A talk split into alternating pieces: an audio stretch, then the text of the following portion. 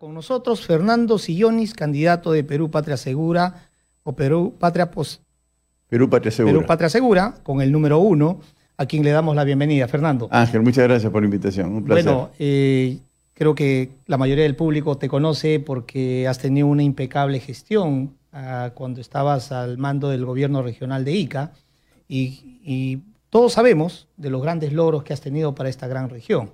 Ahora estás intentando llegar al Congreso de la República ¿no? Eh, para poder completar este periodo. ¿Y cuáles son tus principales eh, propuestas? Sí, efectivamente, solo quiero aclarar, yo pensé que terminaba mi vida pública y política en diciembre pasado, pero fui invitado por Renzo Reyardo, que es presidente del partido Perú Patria Segura, aparte de otros partidos, y la verdad, como dice el sabio don Jorge Basadre, nuestro gran historiador, este, no hay que congelarse, ¿no? Hay que comprarse el pleito cuando uno es abordado con este tipo de desafíos. No, no es que uno busca esto, pero en fin, eh, la, providencia se le presenta y hay que, hay que asumir. Bueno, pero cuando corre por la sangre de una persona, eh, hacer el bien común, ayudar a los demás, eso es algo que siempre va a estar. Sí, sí, y esa sangre corre por muchos peruanos muchos peruanos anónimos que hay que estar dispuestos a servir cuando se nos presentan las oportunidades. Y este es el caso, Ángel, ¿no? Eh, yo he sido sorprendido literalmente por Renzo Reyardo para cuando me invitó a ser candidato a la presidencia de la República en las elecciones del 2021, ¿no? Eh, repito, él me sorprendió, yo jamás imaginé que un presidente de un partido eh, renunciara a ser él el candidato presidencial y me lo ofreció sin condiciones. No hay dinero de por medio, no hay cupos de por medio. Es interesante. Es muy interesante. Yo estoy muy agradecido a Renzo Rillardo y a todo su, equipo que lo acompaña. Y realmente nos hemos conocido en el último año este, y estoy eh, totalmente identificado, ambos diría yo, con nuestras ideas, con nuestra vocación de servicio y nuestra integridad. Modestia aparte, ¿no? Y bueno, nosotros conocemos también la gran trayectoria de Renzo. De Renzo. Quien es, un gran promotor de, de, la temas de la seguridad. Claro.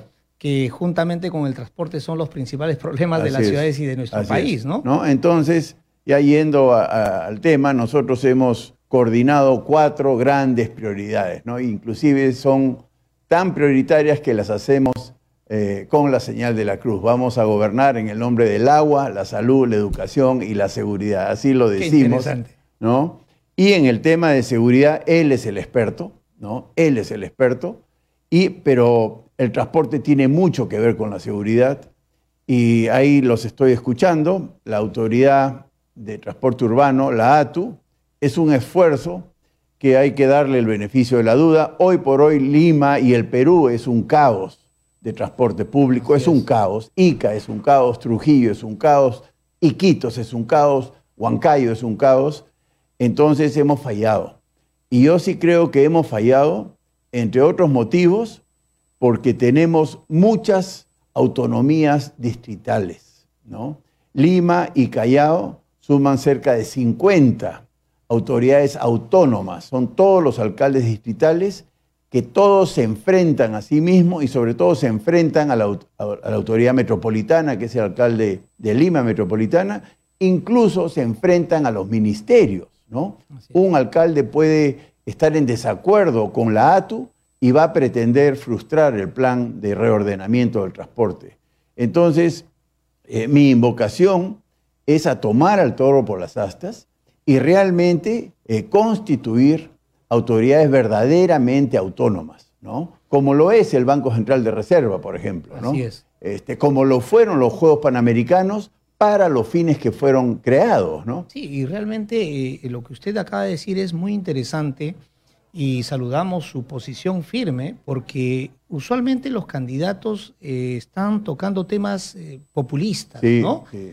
Y si bien es cierto, el ordenamiento del transporte eh, es un tema que muchos, a muchos le corren porque creen que con eso están perdiendo votos, pero si vemos otras ciudades y otros países, eh, el que ha puesto orden en el transporte ha tenido un gran bolsón electoral, porque es calidad de vida, es generarle pues eh, mejores condiciones a todas las personas, porque todos nos movilizamos de una u otra manera en la ciudad. Sí, yo, Ángel, gracias por la pregunta, porque yo no entiendo a muchos políticos peruanos. Creen que poner orden es impopular. Y lo estamos viendo con Susel Paredes y con George Forsyth. Así es. Eh, el peruano pide liderazgo y orden y disciplina. Y, y yo creo que están equivocados. Yo sí creo que una autoridad autónoma que asuma el liderazgo y que ordene el transporte, la verdad que se va a llenar de gloria. ¿no? Fernando, si fueras tan amable, nos tenemos que ir a una pausa, ¿Cómo no? por favor, y continuamos. Y estamos eh, con Fernando Sillonis, candidato por Perú Patria Segura, con el número uno, por Lima. Eh, Fernando, en algún momento has comentado que la formalización del empleo es muy costosa. ¿Qué hacer para que no sea así?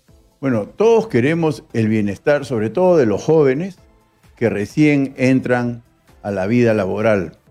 Y la rigidez de la Ley General del Trabajo es un desincentivo para los millones de pequeños emprendedores que son los que más trabajo generan. Eh, el público se confunde, ¿no? Cuando uno hace más rígida la ley del trabajo, cree que está legislando para las grandes empresas. Las grandes empresas no tienen problema. El sueldo mínimo no lo pagan porque ellos pagan mucho más que el sueldo mínimo. La estabilidad laboral es- está sobreentendida, la gente trabaja muchos años en estas empresas. El problema lo sufren los pequeños empresarios y comerciantes.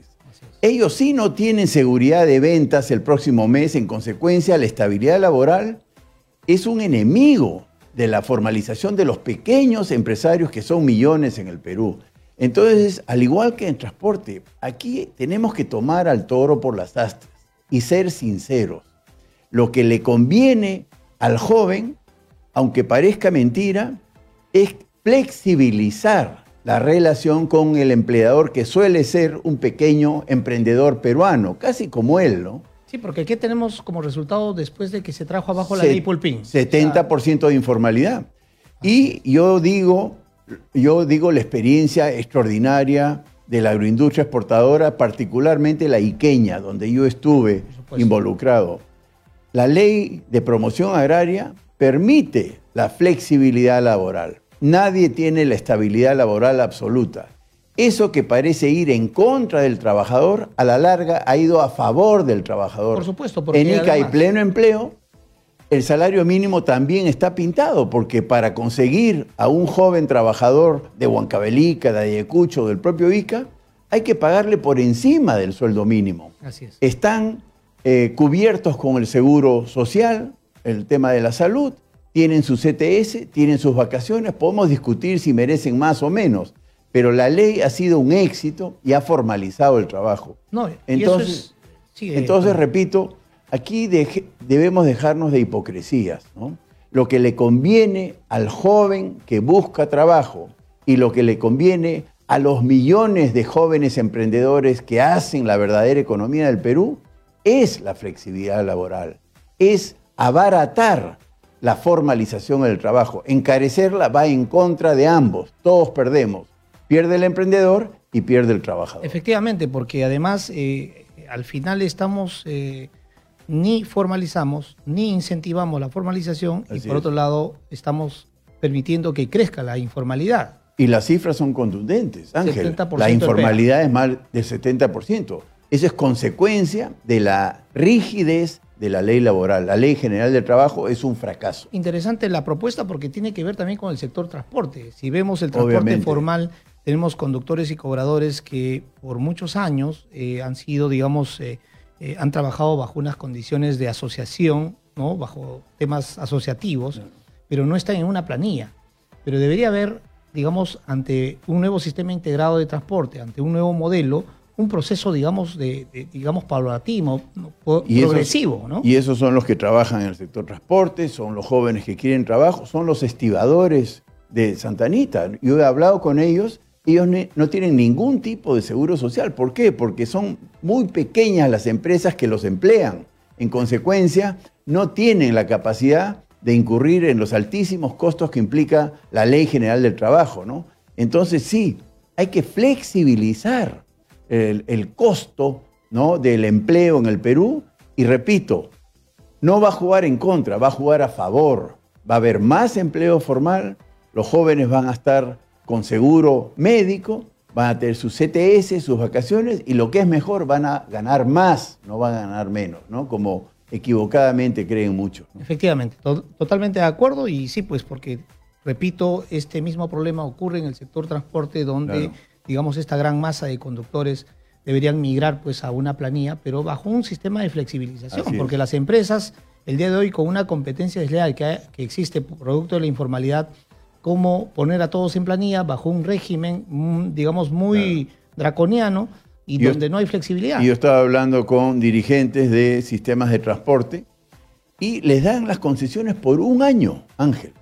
Por un año no hay horizonte. no hay en consecuencia, si uno se rige bajo la Ley General del Trabajo, está muerto, porque si al año no le renuevan la concesión, tiene que mantener empleado a gente sin la concesión. La verdad que es un contrasentido. Yo sí creo que la flexibilización va a jugar, repito, a favor de la formalización del empleo.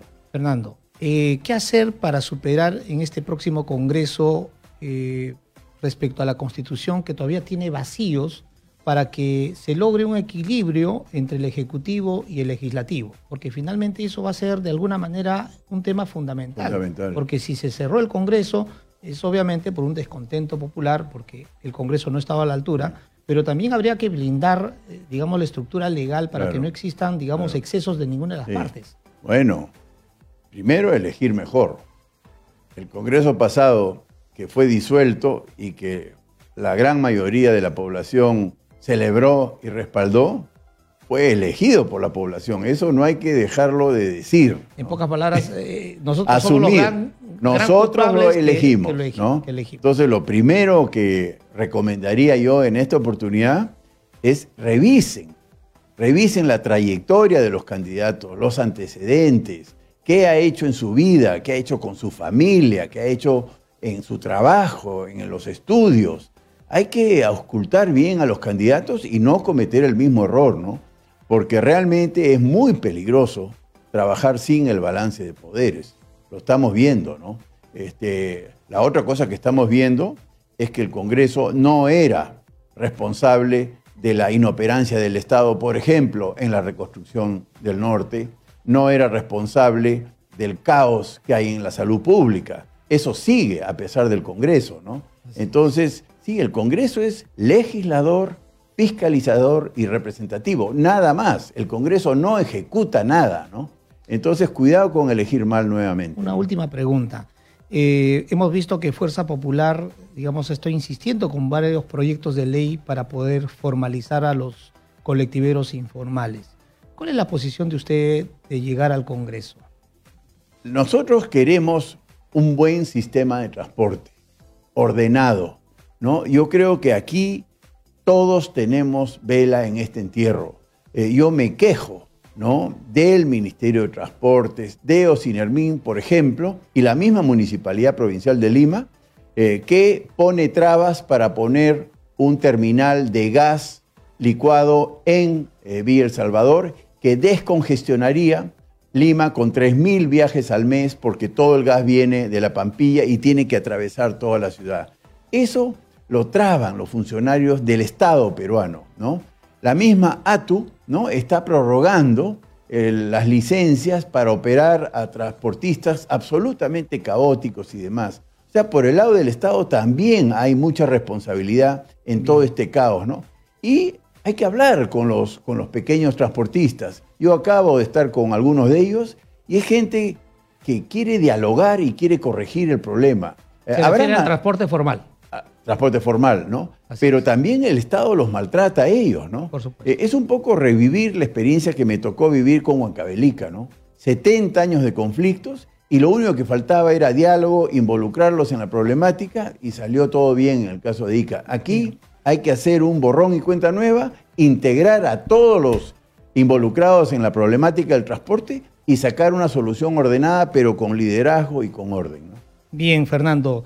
Muchas gracias por tu visita, te, deseamos el mejor de los éxitos. Muchas gracias. Y unas felices fiestas. Muchas gracias, felices fiestas a todos. Bien, señores, ha estado con nosotros Fernando Sillonis, quien va con el número uno por Perú Patria Segura.